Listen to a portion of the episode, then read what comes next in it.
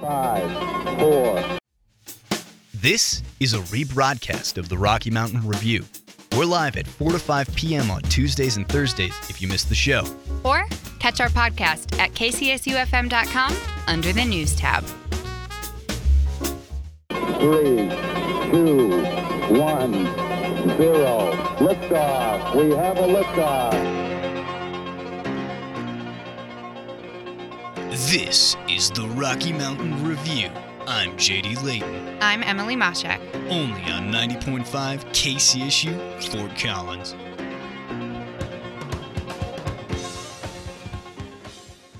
Hello and welcome. It's that time of the week again, uh, Thursday, for the Rocky Mountain Review. I am one of two news directors here at 90.5 KCSU. I'm JD Layton, I'm Emily Moshak. as well as our very own reporter.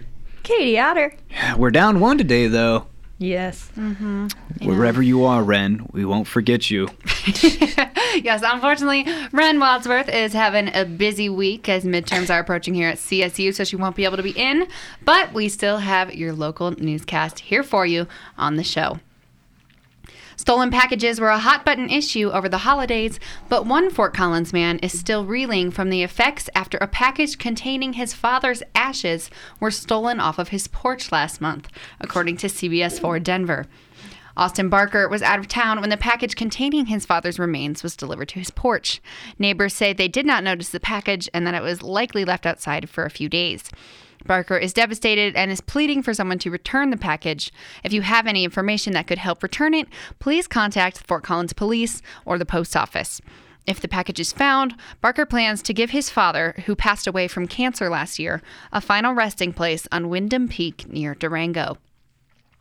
Chris Watts, the killer from Frederick, Colorado, who brutally murdered his family last August, has released new information about the killings in an interview conducted by his Wisconsin prison, according to ABC 7. Investigators from the Frederick Police Department, the Colorado Bureau of Investigation, and the FBI spoke to Watts on February 18th with hopes to get more inside information into the case. The prison logs show that three different investigators spoke to Watts starting at 8:30 a.m. that day. Official details from the interviews have not been released, although there is speculation that Watts finally reveals the motive for why he killed his family. Audio recordings of the interview are scheduled to be released on Thursday, March 7th. Watts is currently carrying out his life sentence in prison without the possibility of parole. A norovirus outbreak has left a Greeley Middle School closed for two days, reports the Greeley Tribune. Franklin Middle School has closed its doors for Thursday and Friday as 100 students have reported feeling ill. The illness appeared Friday, but Franklin Middle School stayed open through the week as cleaning staff tried to disinfect the school. District Superintendent Deirdre Pilch says the district is following the procedures set up by Weld County Health Department. Franklin Middle School is expected to open again on Monday.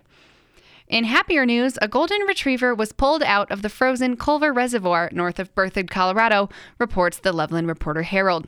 The Berthoud Fire Department responded to a rescue call at 8:36 a.m. and quickly donned water rescue gear to save the cold and trapped pup. The dog surv- suffered no lasting health issues, and its family posted on Facebook saying, "quote Thank you much for sa- so much for saving our dog. There are two very happy and grateful little boys that are so thankful to have their dog home safe and sound." See, all of that was a wild ride, start to finish.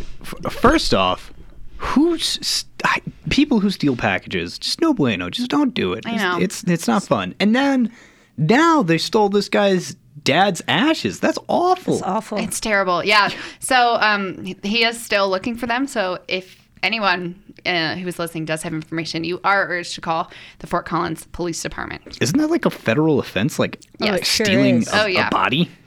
I'm not sure about the exact details of when it comes into the package, but I mean, it's definitely stealing a package. Well, is- stealing is a crime. package is illegal. That's, stealing. But then you're also stealing a body, which is a crime too.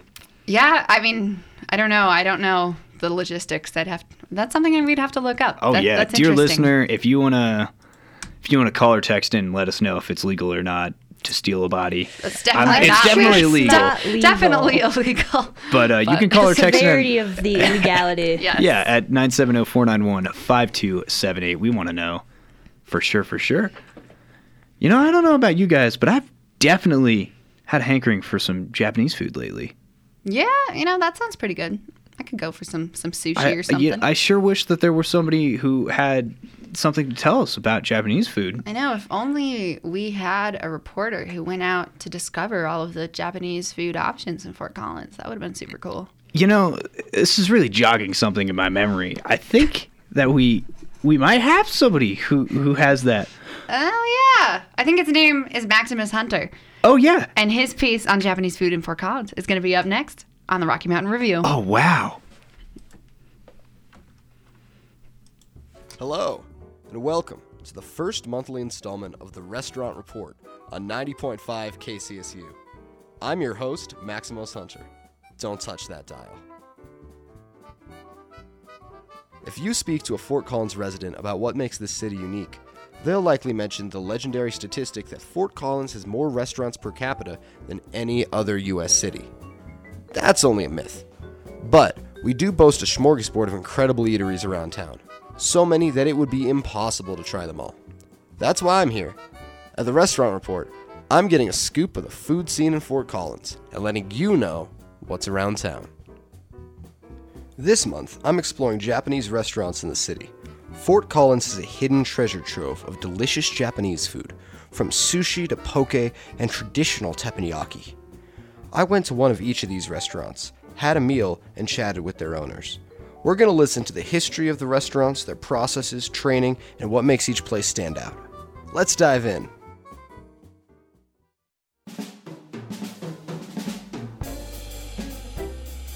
Jaws Sushi Bar is a Fort Collins staple. Located in Campus West, Jaws is the closest sushi bar to campus and quite possibly the most widely known in town. Touting a full menu of sushi, Japanese food, and sake, Jaws is its own sushi experience. Its owner, Jeff Nanbara, wants Jaws to be a sushi restaurant that is easily accessible. yeah, if you want to, you know, have you know, really good sushi and listen to some cool music, maybe watch some hockey, uh, have a beer, stop on by. The music he's referring to are pop top 10 hits from around 2010, which certainly kept the scenery lively while I ate my meal.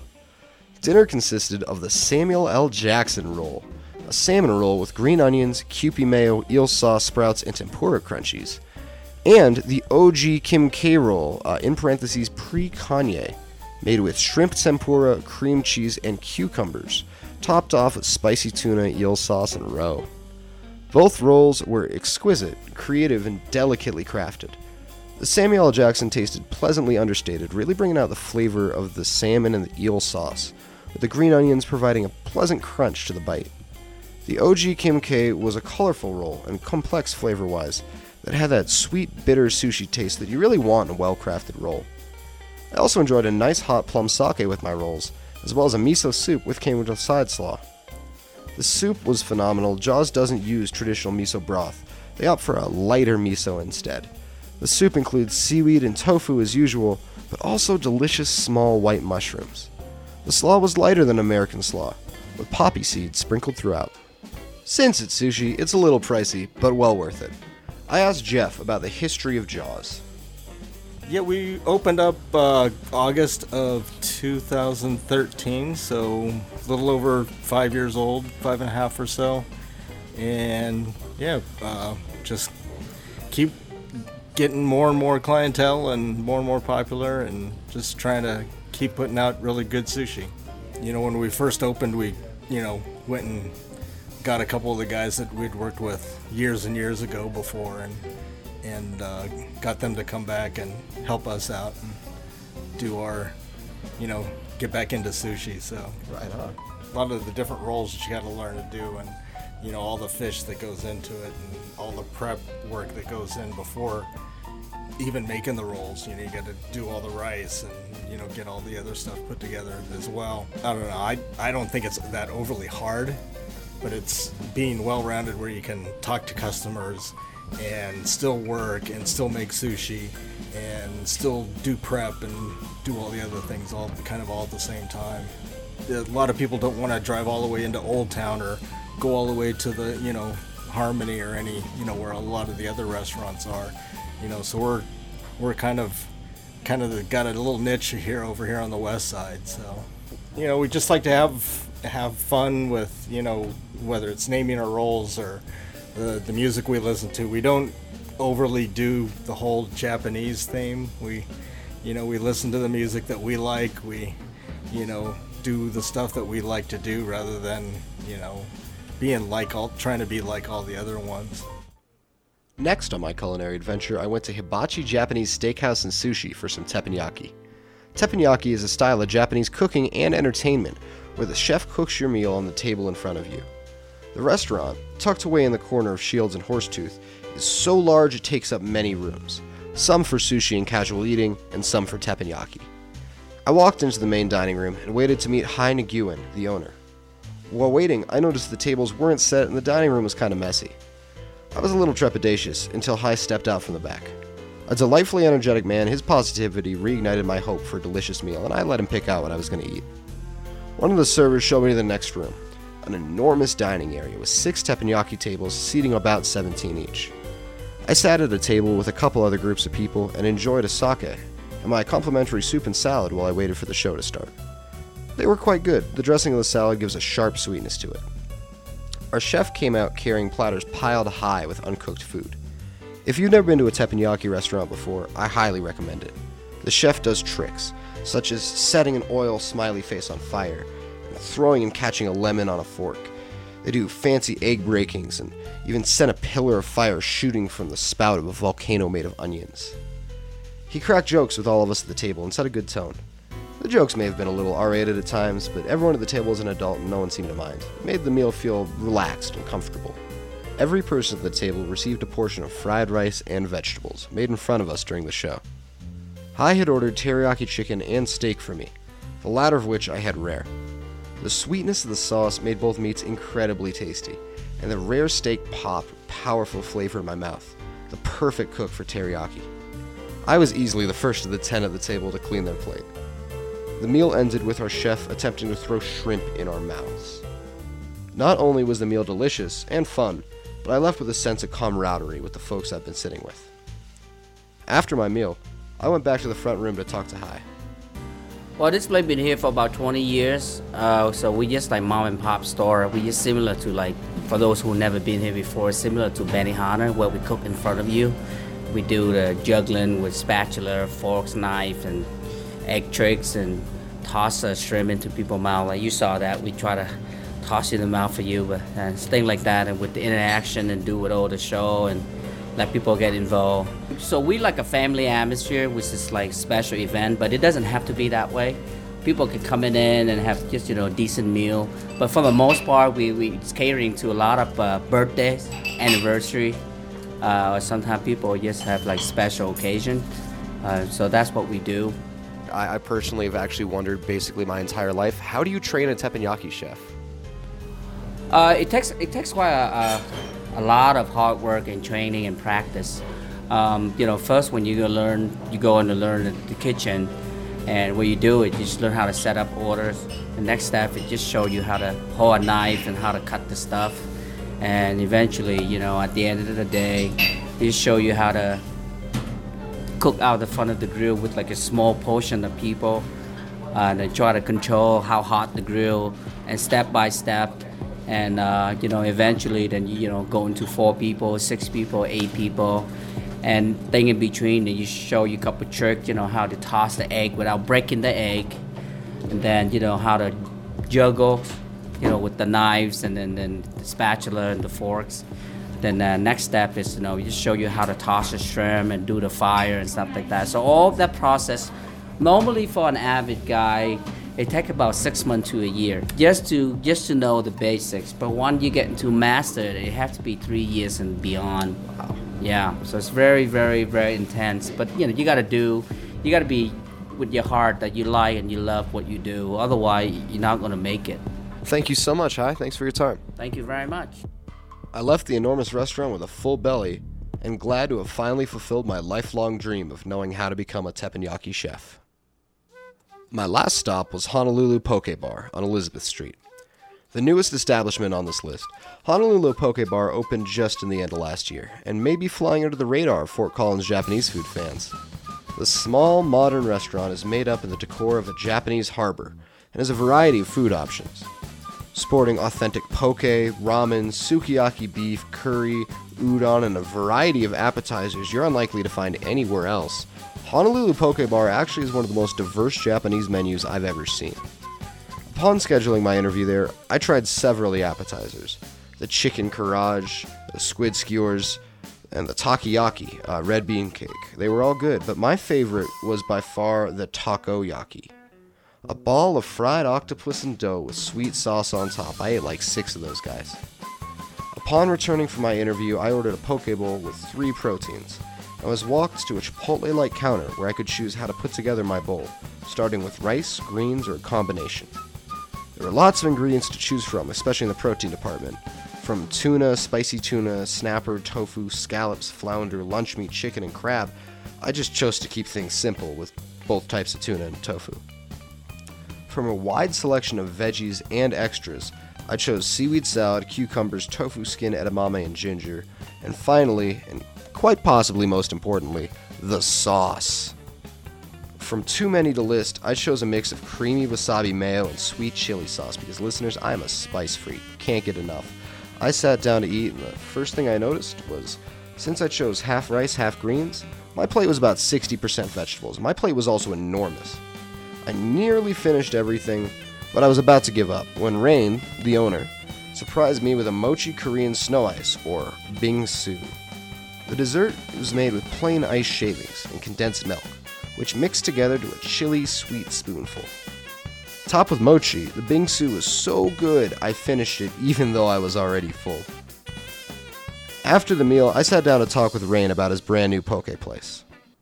When we just opened, it was like a rush hours and people coming in to try the new food. Our name is Honolulu Poke Bar, but we don't uh, only sell the poke. We still have very traditional Japanese ramen or the Korean snow bingsu. Before we opened this restaurant, we did some investigation in town, and that's what we found. We didn't see any uh, good ramen place. That's in- inspired us to make some good ramen, especially for the students in CSU. The soup is like uh, naturally boiled with some like a scallop of seafood or chickens and uh, concentrated delivered directly from Japan. There's a lot of customers coming in and let us to introduce what we sell. They, they have no idea what poke is, right? Um, right now it's like a kind of fashion food, fashion style, and a new food. It's very different from the American food, like a fried chicken, something. It's very healthy. It's like a raw fish, very good protein, and fresh veggies. We mix with a lot of different ingredients in there. It's kind of expensive sauces, but it's very good with the fish and uh, rice. That's what we got th- that idea from the Hawaiian, that how they make it. So we learned that from them. There's another part of our food, like a dessert. that It's uh, it's called a bingsu. It's the same like poke. Customers don't know what bingsu is. The bingsu is like uh, sh- it's called shaved ice. It's pretty same like a snow. So like it's we call it snow bingsu.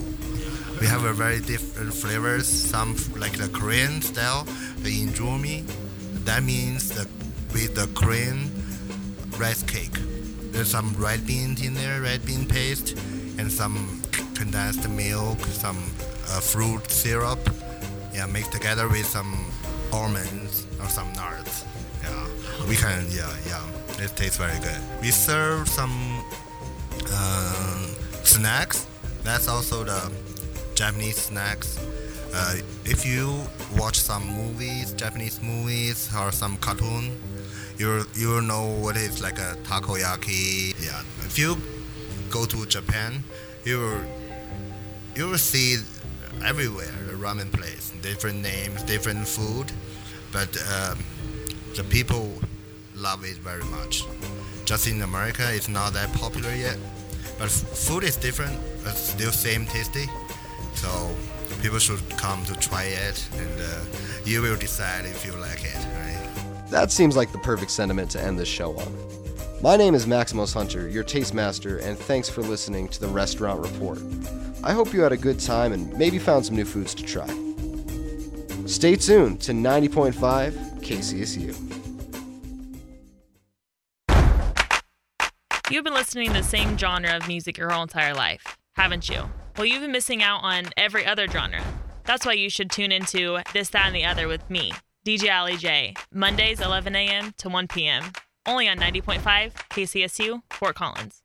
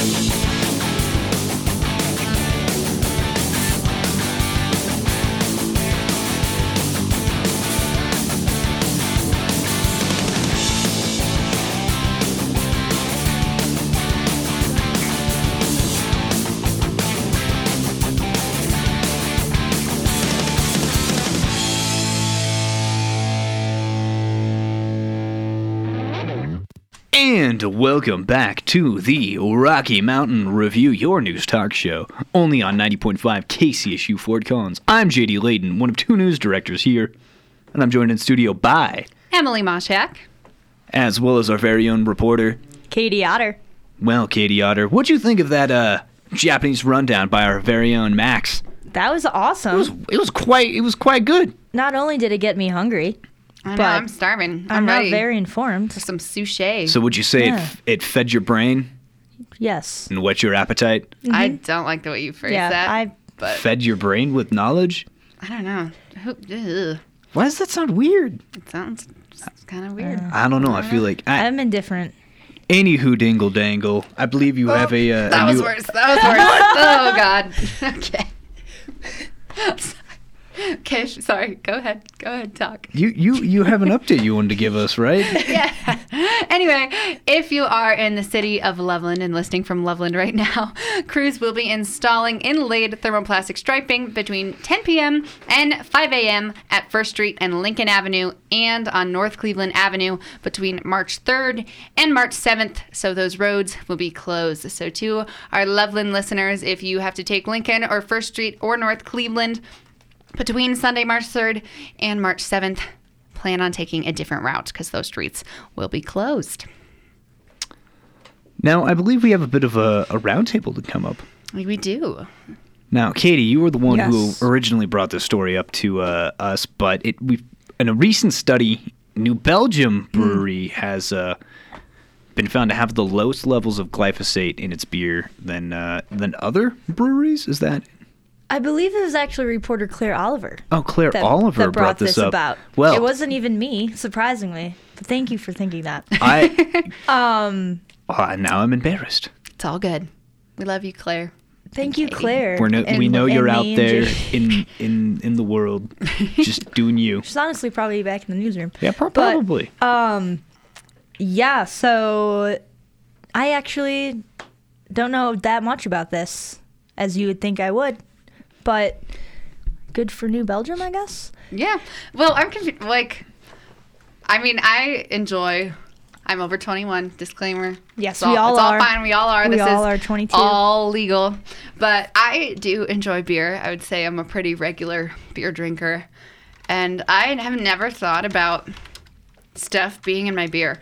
Like, you know, people are all about health and going to the grocery store, whether you want organic or not organic. And I always look at the ingredients when I'm buying like granola bars and stuff. And I try not to get high fructose corn syrup. But with beer, I just look, I just drink it. I've Right. never even thought about how there could be. Right. And yeah, me neither. Now that I think about it, it makes so much sense because they use grains and hops and all that stuff that they're growing and they, they're using, I guess, for for those of y'all who don't know, uh, Yeah. glyphosate is a a herbicide. It's a plant killer. Um, it's very. I, I want to say it's the main active ingredient. In, you know, like brand names like Roundup, stuff like that. Right. So it's it's very common. It's very easy to use. Uh, Fort Collins Parks Department uses Roundup or not Roundup, glyphosate to to weed and kill things like that. But at the same point in time, it is pretty toxic. It's not. You don't want a lot of glyphosate in your food or drink.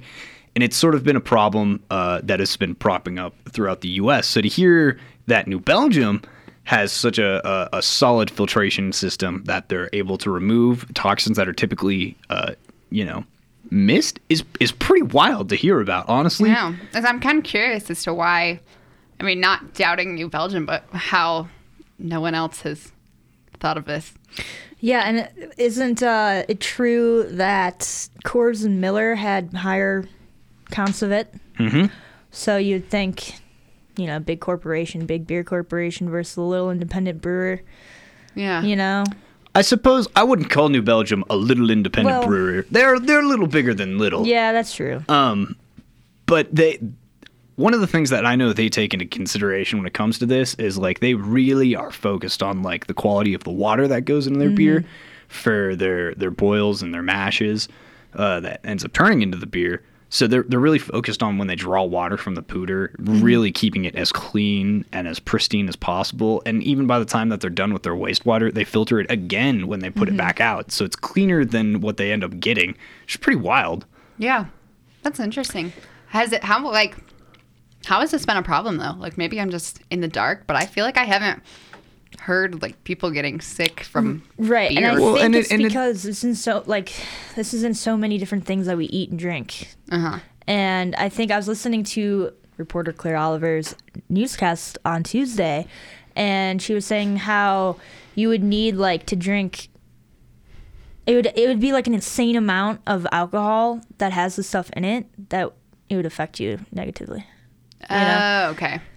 Right. So yeah. it's not really that much of a problem anyway Well, but it is a known carcinogen. It's like something that's like tr- over it- time. yeah, and it's and it's likely to increase. It's like uh, here's a, a study by EcoWatch uh, that the EPA states that 41% of people are more likely to develop a non-Hodgkin lymphoma when exposed to glyphosate, which is that's Oh, God. that's pretty high. That- Ooh, I'm pretty sure my uncle had that. It's and, and you know that's like in a town that's so uh, you know beer focused and beer savvy. It's like that's scary. That is Yeah. true. Like there's we poison in the water. I don't know statistics, but we I feel like Fort Collins definitely drinks beer. Well, at least more than some places. I feel like the Midwest probably has us beat. Well, but- at least I don't know, maybe like craft beer. Yeah, we, Yeah, we're craft definitely uh, craft beer fanatics. I'd say. Yeah. Might be in a little competition w- with Milwaukee and maybe Chicago too. But Yeah. we're definitely like one of the capitals, I would say. for sure. I know. Now I'm curious if Odell is going to jump on suit because I feel like, you know, New Belgium and Odell are Fort Collins' biggest like beer producers. So. Right, and I, I, I don't know honestly. I know that they have a pretty strict uh, water intake system, and they have sort of these regulations, but they're not near as high as New Belgium. It's like I know that that is something that New Belgium prides itself on. Do you think like would this affect your guys choosing over New Belgium or Odell? Like, do you feel more inclined to go with New Belgium now that you know this? I live fast and wild anyway. A little glyphosate's not going to change my decision for flavor. Yeah, it's. I don't think this is gonna affect me, uh, my decisions at all. yeah, I mean, you guys both know I love both Odell and New Belgium very much. That's so true. Yeah. I wouldn't be able to to take one out of my life yet. Yeah, no. Unless fair. it was like, oh yeah, this beer turns out it's like 98% plant killer. Be like, ooh, yikes. Next beer they come out with is is it an IPA? Plant Killer IPA. That'd be bad. Hop, hop killer IPA. Hop Killer. I'm going to trademark that right now. Nobody It's can just take that from me. glyphosate. Just glyphosate Glyphosate. in a bottle. All right, dear listener, if you Yeah. think uh, your beer drinking habits will change sort of because of this, please let us know or not. What are your thoughts and opinions on uh, on it? You can always call or text in 970-491-5278 here on the Rocky Mountain Review. We're going to take a quick break, and then we'll be back with a music segment by our very own Henry Netherland on Sophie. Just keep that dial locked.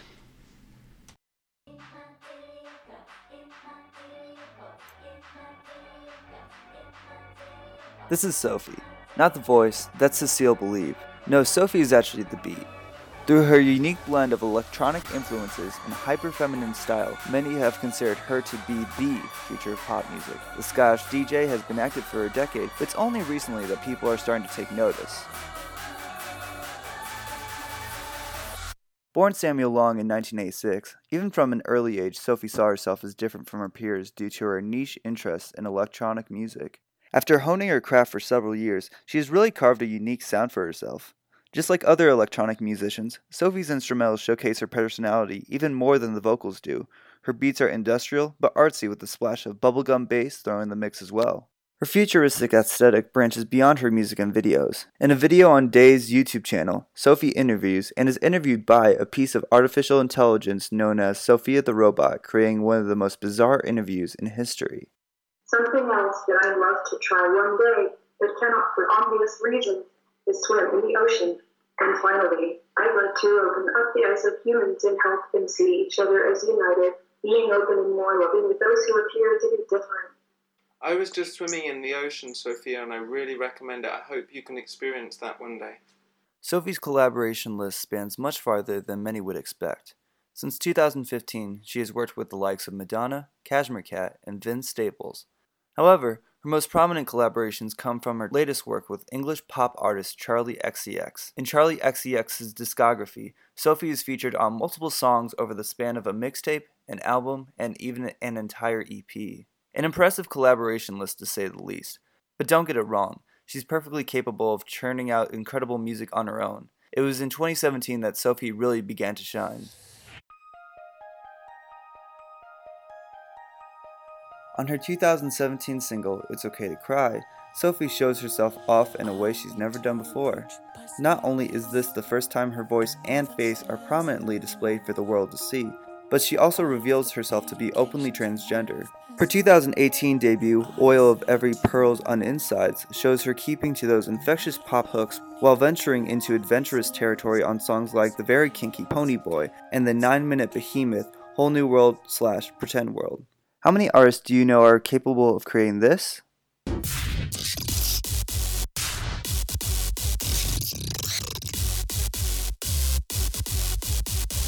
And eventually transforming it into this.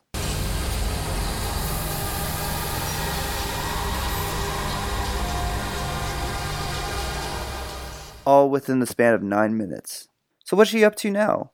Well, according to a recent Grammy interview, she is currently working on a remix album for Oil of Every Pearl's Un-Insides. She's also been confirmed to be a contributor on the newest Lady Gaga album, so it's safe to say the future's looking bright for the future of pop. For KCSU, I'm Henry Netherland.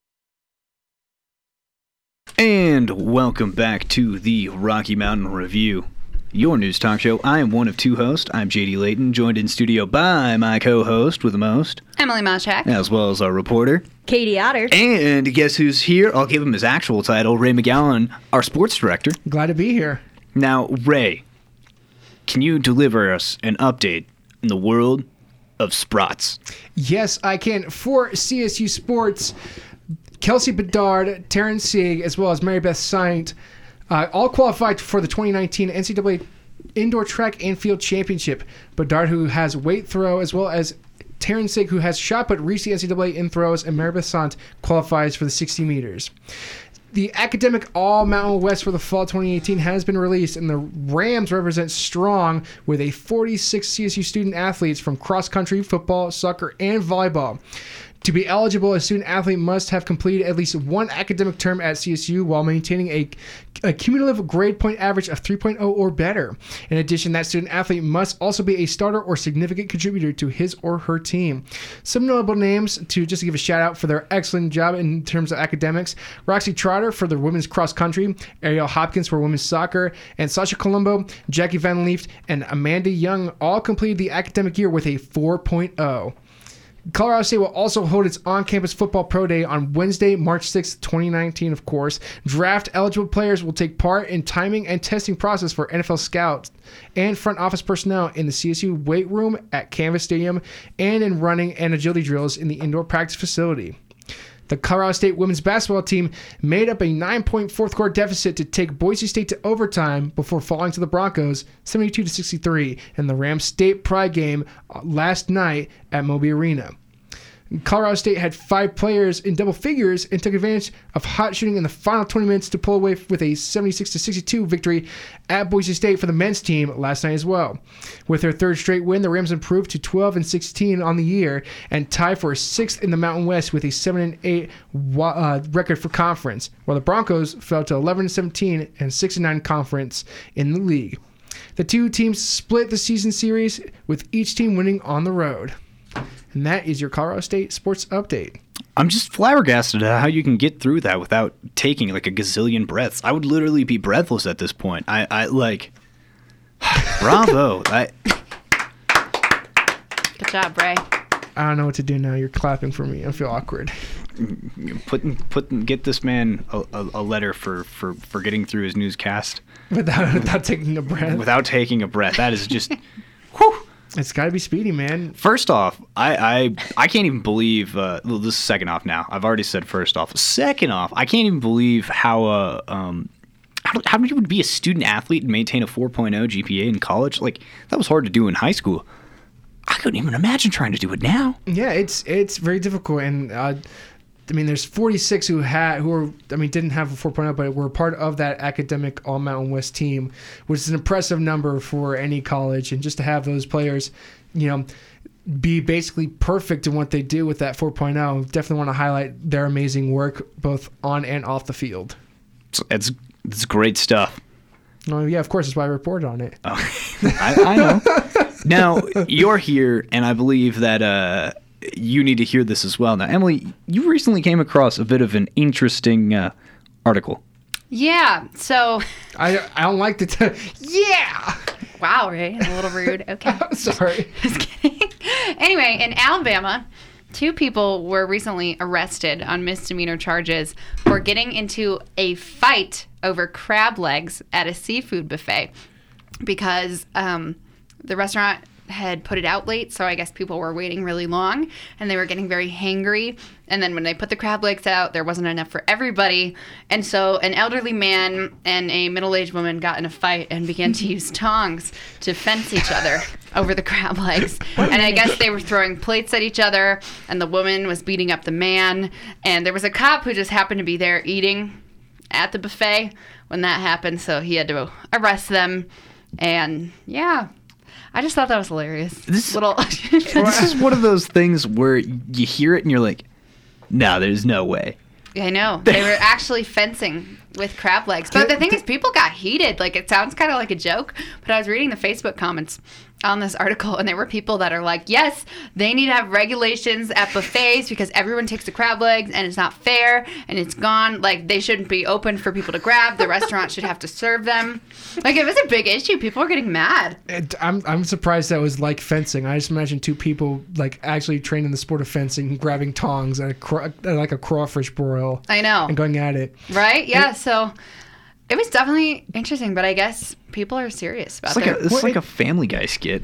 I know, but not gonna lie though, like I love seafood and I love crab legs, and if I went to a buffet just for crab legs and they were out of them, I wouldn't be fencing anyone with tongs, but I would be a little. I don't know, miffed. Emily. You definitely seemed like you you you're setting up the fact that you would fence with some tongs. I would not. I'm a nice person. Oh, huzzah! Where's my crab legs? You reminded me with that fence, with the basically describing it as fencing, a story. It happened about a week ago, but I always just think it's very interesting. Uh, lightsaber dueling is now recognized as a competitive sport by the French Fencing Federation. What? Yeah. Uh, That's the kinda rule, cool. yeah, the strike. The rules are strikes to the head or body are worth five points. Arms or legs are three points.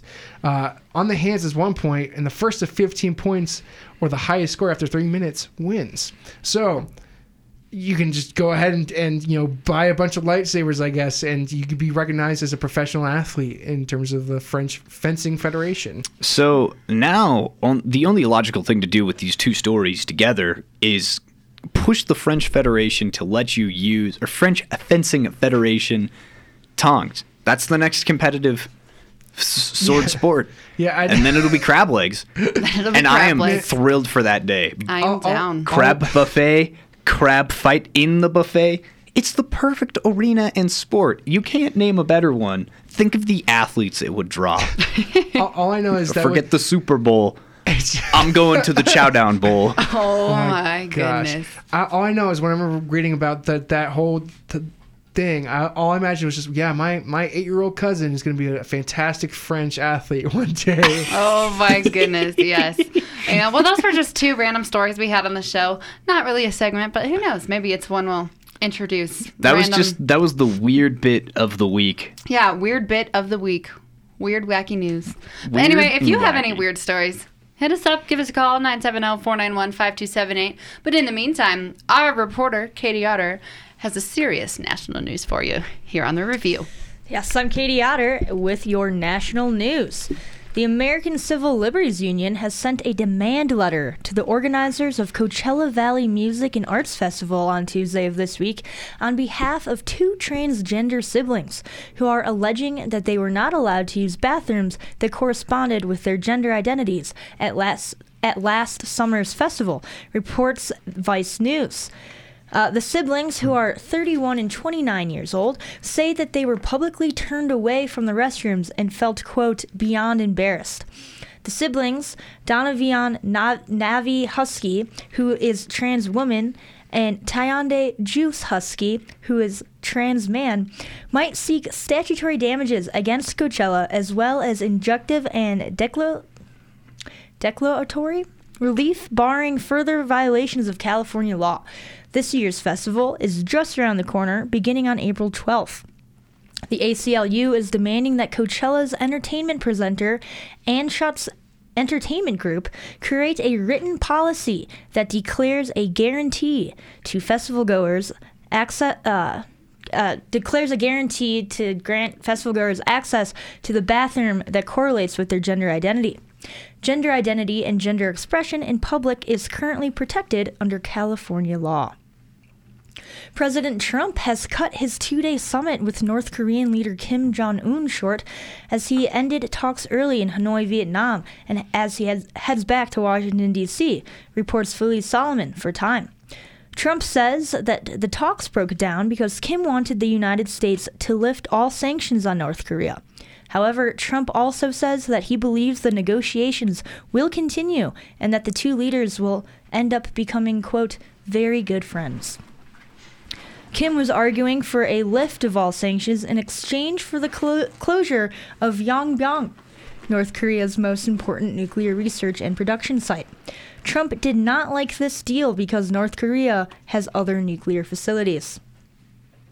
While President Trump remains optimistic that a deal will be reached and that he will form a friendship with Kim, Kim says that he does not have a good feeling, quote, that good results will come out, end quote. The summit between Trump and Kim was their second meeting after their first meeting last June was the first time leaders from both countries have met face to face. One of the largest efforts in land conservation is expected to be made into a law soon, as National Geographic reports that President Trump is expected to sign the Dingell Act, which will include three new national monuments, additions to desert national parks in California, protections for scenic rivers in Oregon, Massachusetts, and Connecticut, as well as 2 million acres of new federal wilderness. Also, with this legislation comes the permanent reauthorization of the Land and Water Conservation Fund, which was established in the 1960s to protect habitats as a trade off to potential dis- potential dispoliation caused by fossil fuel development. Since 1965, the fund has collected $3.9 billion in royalties from offshore gas and oil production and has supported 42,000 projects, including protecting open spaces and beachfronts, creating parks, rivers, fish access, fishing access, as well as nature preserves. Supporters say that no other law in American history has delivered more dividends benefiting, benefiting more people, and when it was not reauthorized for the first time last fall, it set, set off much political strife. However, just because Congress has decided to permanently reauthorize the Land and Water Conservation Fund, that does not guarantee that it will appropriate the full $900 million that the fund usually receives annually in royalties. Conservatives in Congress believe that the fund should not be reauthorized and that the government should not be acquiring any more land. But state wildlife ag- agencies have been struggling as they rely on money that comes in through fishing and hunting licenses as well as sales of outdoor gear. The reauthorization of the fund also creates a buffer on the effects of climate change on humans and wildlife. Yesterday morning, people in Chicago ex- experienced history being made after the votes for a new mayor came in. On Tuesday, although a low vo- voter turnout, Chicagoans voted for their next mayor in an election that had a very many candidates. It has come down to two Toni Preckwinkle and Lori Lightfoot, who are both African American women. The city will vote again in a runoff election in April, reports Heidi Stevens for the Chicago Tribune. The winner will be Chicago's second female mayor, the first being Jane Byrne, who served from 1979 to 1983. If Lori Lightfoot wins, she will be Chicago's first openly gay mayor. And the last time Chicago had a black mayor was from 1983 to 1987 when Harold Washington held the position. People within the city of Chicago, as well as around the country, are excited to see that the city will have a black female leader rather than a white man representing the city. 33% of Chicago is black, 51% is female, and out of Chicago's 45 mayors, only one has been female and only one has been black. For KCSU Fort Collins, I'm Katie Otter. Well, thank you, Katie. That is pretty historic in Chicago. I know that's a Yeah. big deal for you as a as a you know from Chicago. Yeah, and uh, when I was, you know, I, I hear a bunch of news from Chicago all the time, of course, because I like to stay up with it. But I was noticing this was being reported in a lot of different national outlets, so I thought it was it was quite worthy news, and um, it is it is really cool the fact that. The, the mayoral race was so large. There's so many different candidates. I think a kid from my high school started, tried to get into it Whoa. in the, Oh, in the wow. way beginning. Uh, he didn't last very long, but um, it did get you know really big. There's the whole Daley family that uh, Richard Daley and his son Richard Daley were mayors of Chicago, and then another Daley brother tried to get in the race, and The That's- Daley Dynasty. yeah, people weren't loving that, and there's just it was a, a big slew of, of candidates. So, Wow. which is interesting too because the voter turnout was very low as well. They so, don't call it the Windy City for nothing. They don't. Speaking of wind, Speaking of wind, oh, excellent transition. Nice. It is that time of the show. Oh, there it is. There it is. Where I'm gonna ditch my news cap and put on my meteorological hat. It's a, you know, one of those hats with the little umbrella. Yep. Because it's it's one of those. Oh my god. Tomorrow, I've got good news. It's a nice Friday. It's gonna continue with this fake spring fling. And it's gonna be a high of 50 degrees. Poof, that's gonna be a nice, nice little Friday. But Saturday, better, better not to put away those parkas because you're gonna need them. oh Because we're getting snow. We're getting snow oh, all day, gosh. Start to finish. This little Emily is not happy about this. Uh, Hey, in all fairness, the original forecast was Friday, Saturday, Sunday, Monday, and uh, Tuesday okay, snow. Okay, I'll take what I can get. I'll take So what Saturday's I can pretty good. Sunday, no snow, but you're only going to get a high of 13 degrees. It's going to be chilly. Monday, no snow, but you're only going to get a high of 21 degrees. Tuesday, though, well, you're going to have to tune into the review on Tuesday to find out then. Mm-hmm. And on that note, I think we're going to end our show. But you can always find us a little later because we happen to rebroad- rebroadcast the show at 11 o'clock tonight. Yeah, so you can tune in then or find our podcast that we will be posting online after this at kcsufm.com. Up next, we've got Followers by GEA, only on 90.5 KCSU Fort Collins. This is a rebroadcast of the Rocky Mountain Review. We're live at 4 to 5 p.m. on Tuesdays and Thursdays if you missed the show. Or catch our podcast at kcsufm.com under the news tab.